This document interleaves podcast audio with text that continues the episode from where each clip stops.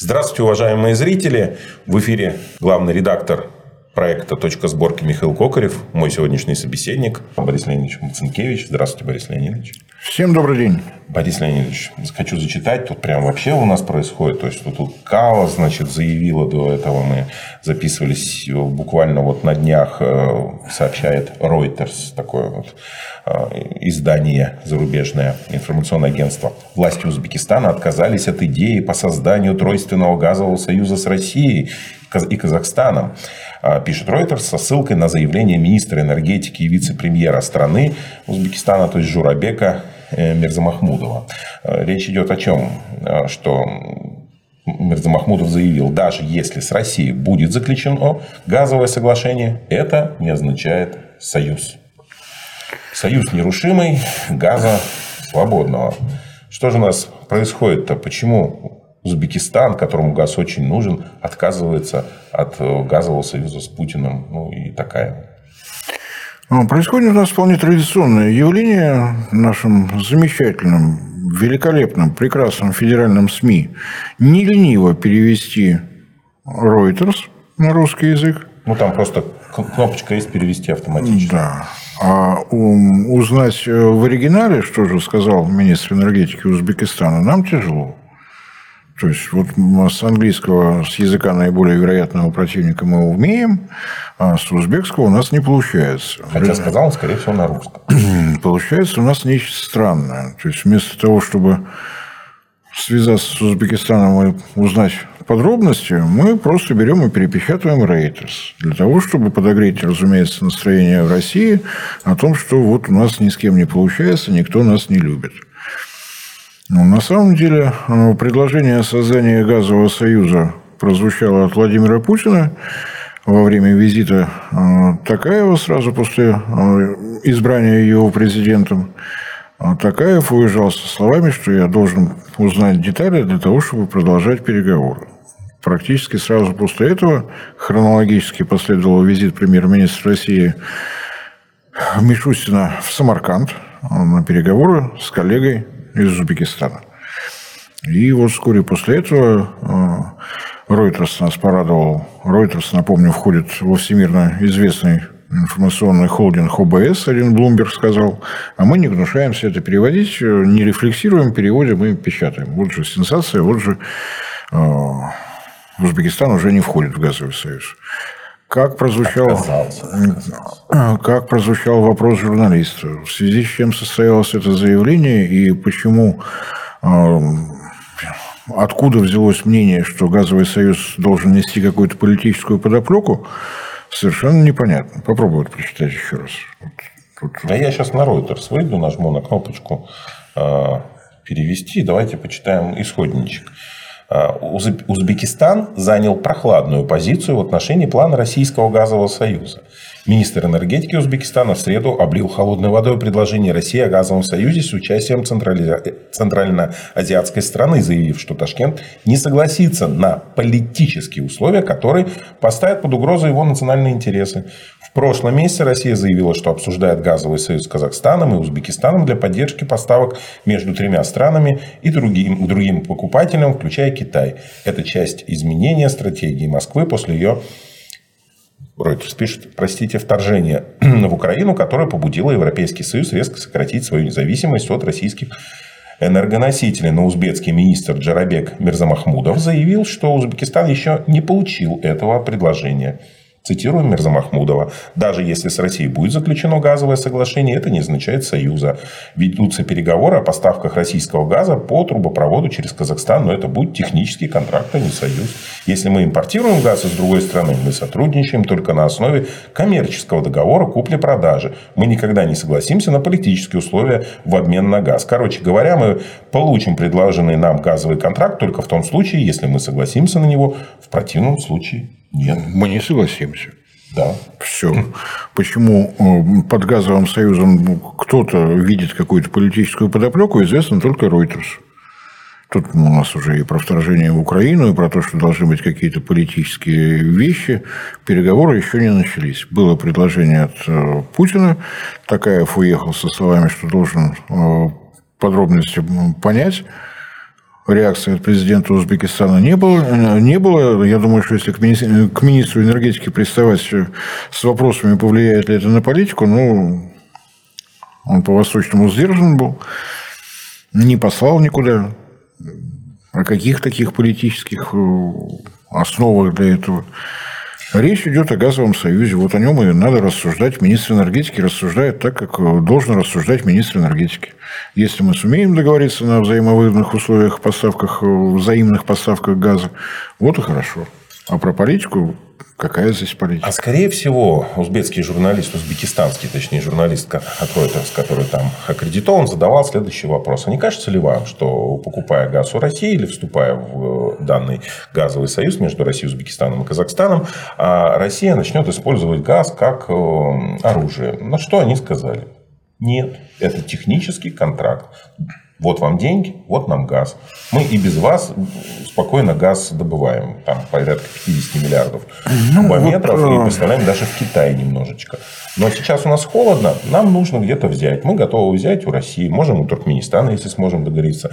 Можем у Казахстана, если сможем договориться. Вообще, можем даже, как мы говорили, у Прибалтики сланцы купить или в Китае сланцы купить? Ну, вот э, давайте и вернемся ножками на землю грешную, не будем летать в воздусях, как это делает Reuters, который под каждым контрактом, подписываем России, видит э, нарастание в зависимости, зависимости, диктата, оружия, еще чего-то. Журналистам Reuters хочу сообщить, когда вы приходите в магазин что-нибудь купить, вы в зависимости от продавца. А продавец в зависимости от вас. Он денег хочет, а вы товар. Вы друг от друга зависите. Если вы при этом норовите набить морду каждому продавцу, тогда вы настоящий европеец. С вами все в порядке. Если вы платите деньги, вы агент Путина. Вернемся. А также это, вот, кстати, извините, про агентов Путина, это же английский кто-то там, министр, заявил, что товарищи, которые недовольны зарплатами и выходят сейчас на забастовки в Англии, вы агенты Путина.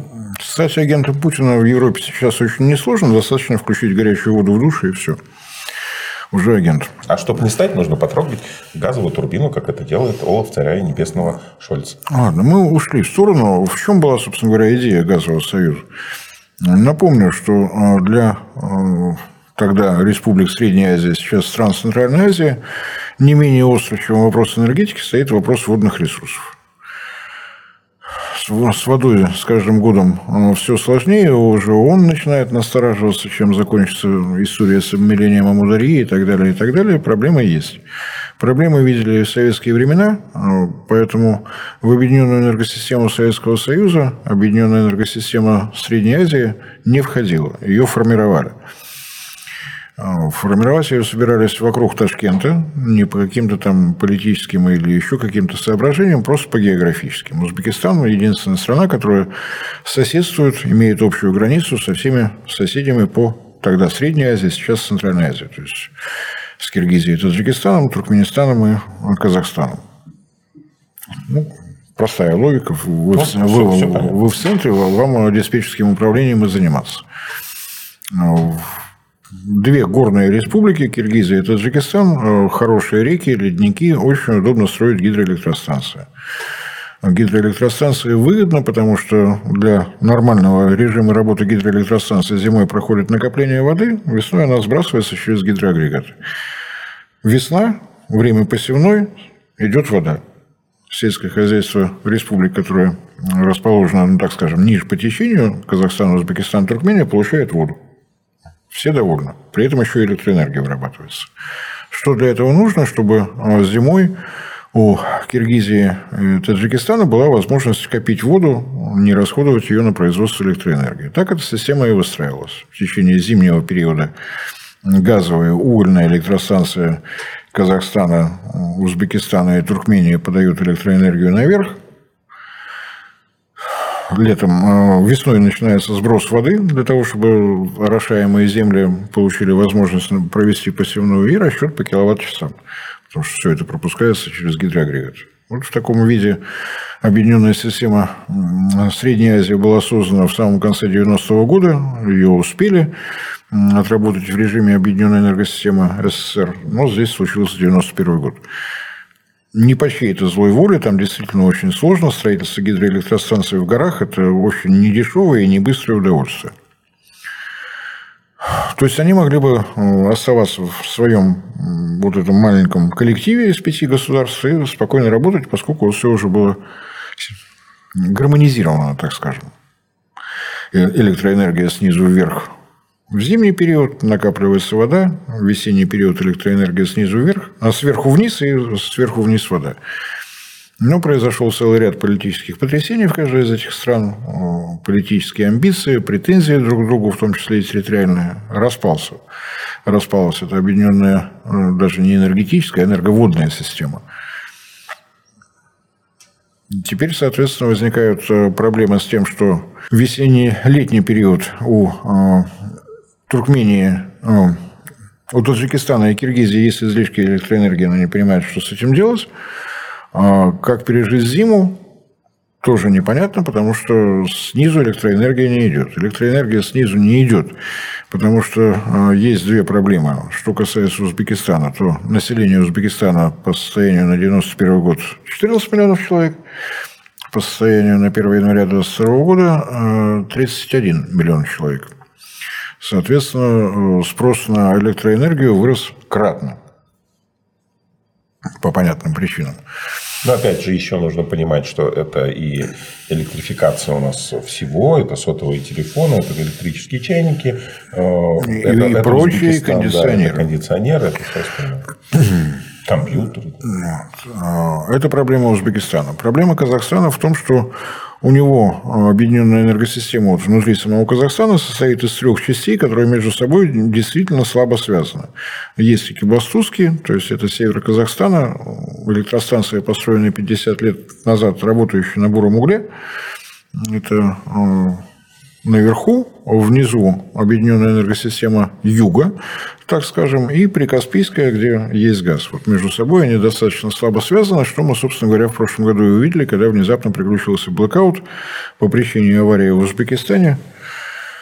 Линия, соединяющая север и юг Казахстана, временно вышла из строя, энергетики потом восстановили. Неприятно. Звоночек тревожный о том, что надо заниматься модернизацией. И, э, соответственно, есть, э, ну, какие варианты? Продолжаем добывать бурые угры, продолжаем коптить небо, пытаемся что-то восстановить, либо сражаемся за газ. А, теперь, что касается газа. Поскольку э, Туркмения на день сегодняшний, по-моему, пятая в мире по объемам запасов природного газа, месторождений много. В советские времена была построена система магистральных газопроводов Средняя Азия-Центр – то есть газ Туркмении, газ Узбекистана, газ Казахстана поступал к нам действительно в центр России. А, система СЛА достаточно долгое время сотрудничество в основном с Туркменией у «Газпрома» шло совершенно нормально.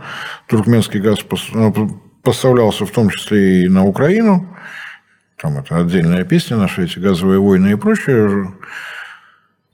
«Газпром» старался купить подешевле, продать подороже. У Туркмении на тот момент других покупателей не было. Было сложно. Закончилось тем, что достаточно громко поссорились в 2016 году, и «Газпром» перестал покупать газ в Туркмении. Все.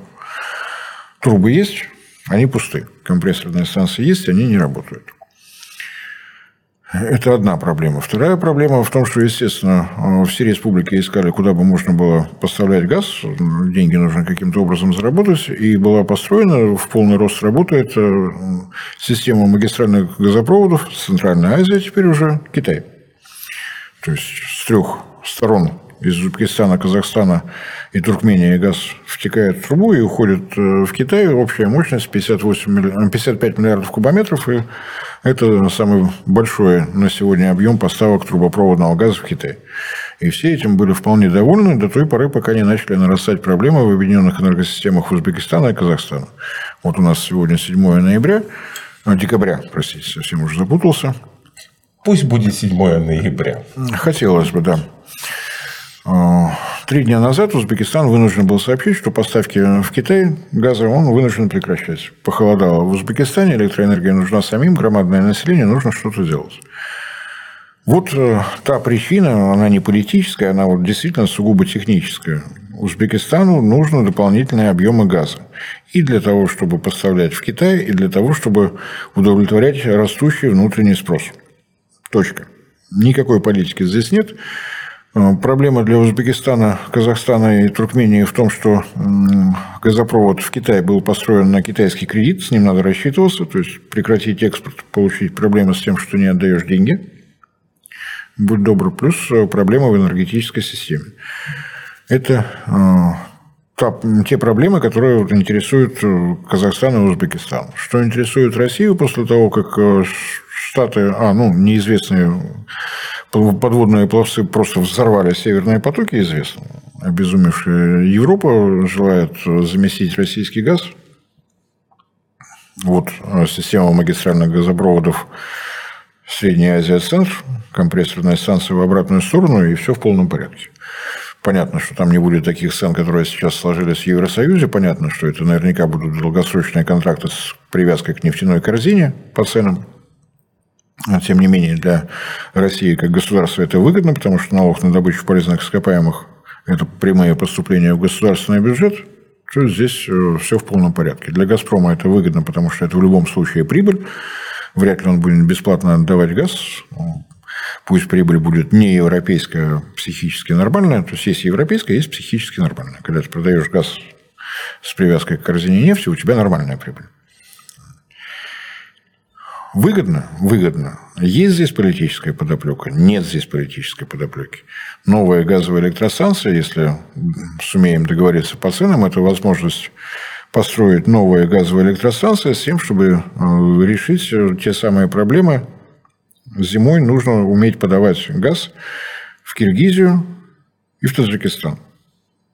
Сейчас такой возможности нет, а хотелось бы иметь.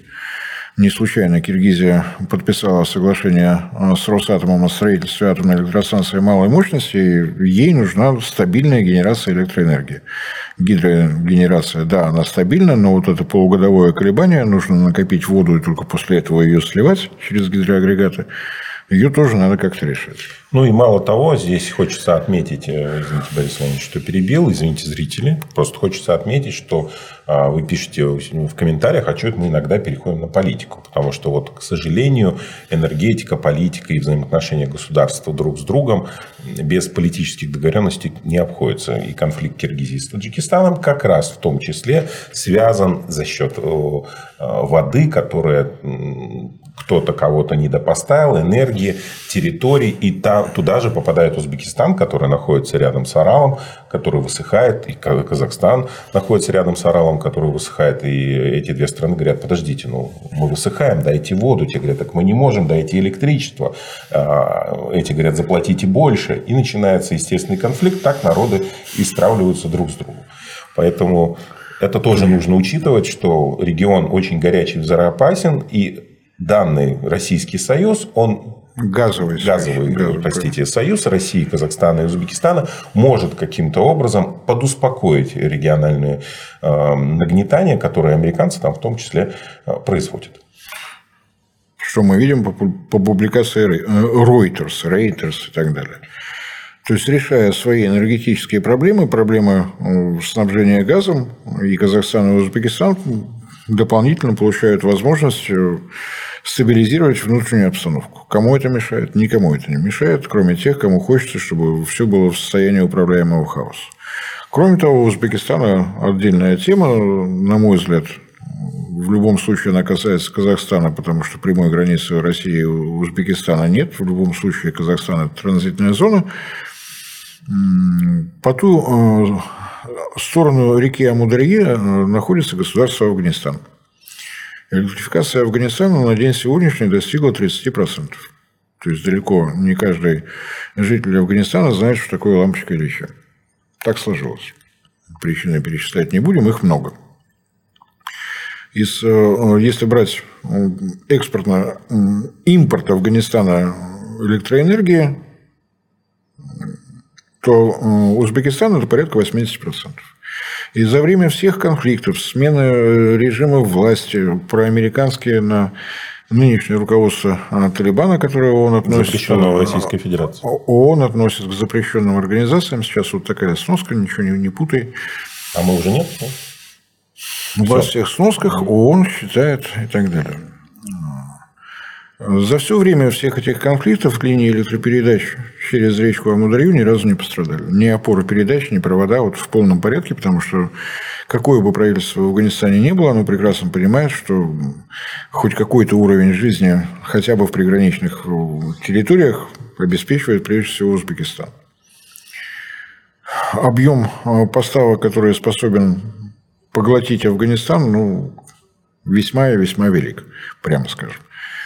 Здесь опять варианты. Либо мы строим новые линии электропередач, либо мы пытаемся строить электростанции на территории Афганистана. Два варианта. Какой из них будет выбран?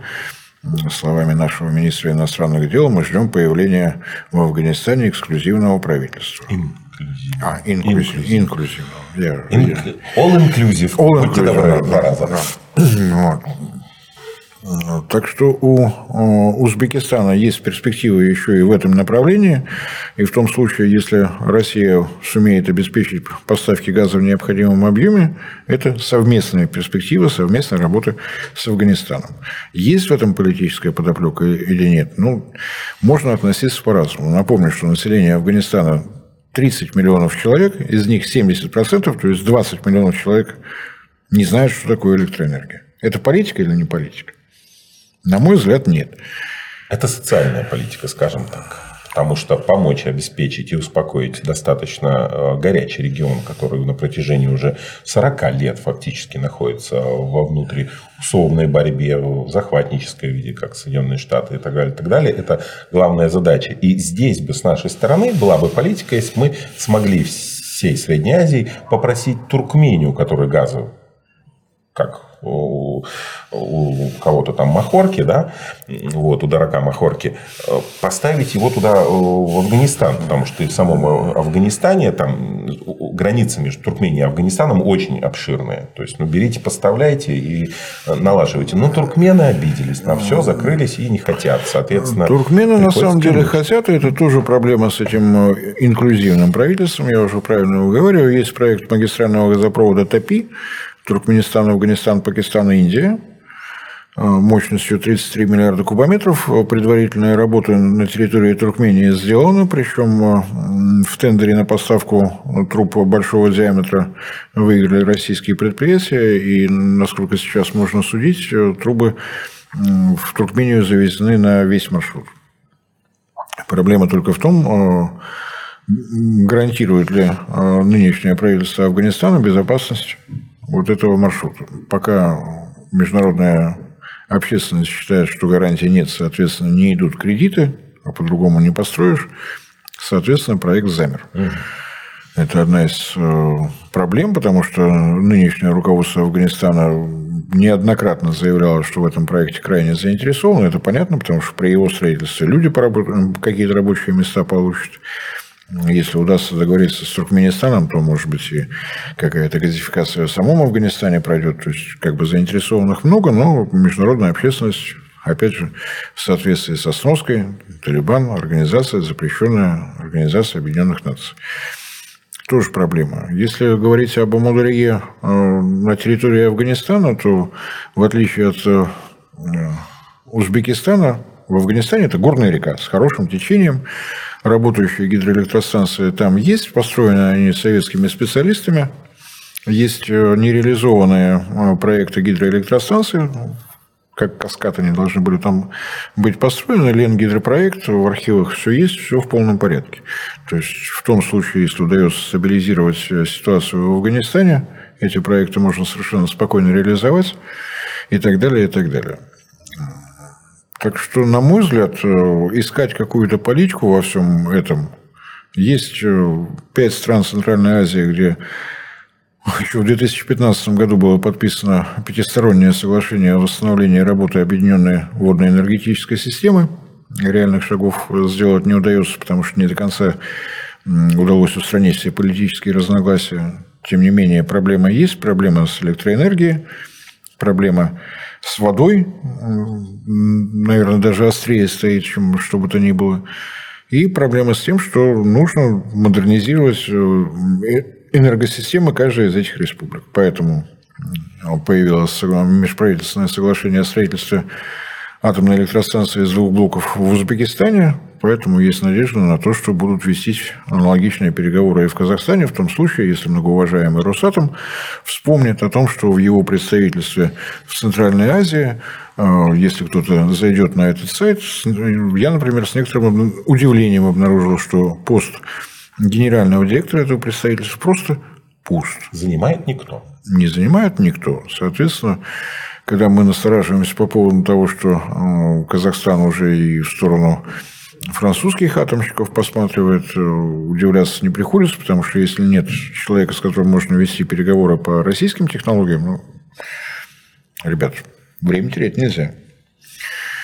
Не в том мире мы живем, где можно успокоиться ничего не делать. Просыпайтесь, просыпайтесь, Вспоминайте, что не только Россия заинтересована в сотрудничестве с Узбекистаном, но есть целый ряд других замечательных террористических организаций, расположенных по западную сторону нашей границы, которые заинтересованы в управляемом хаосе.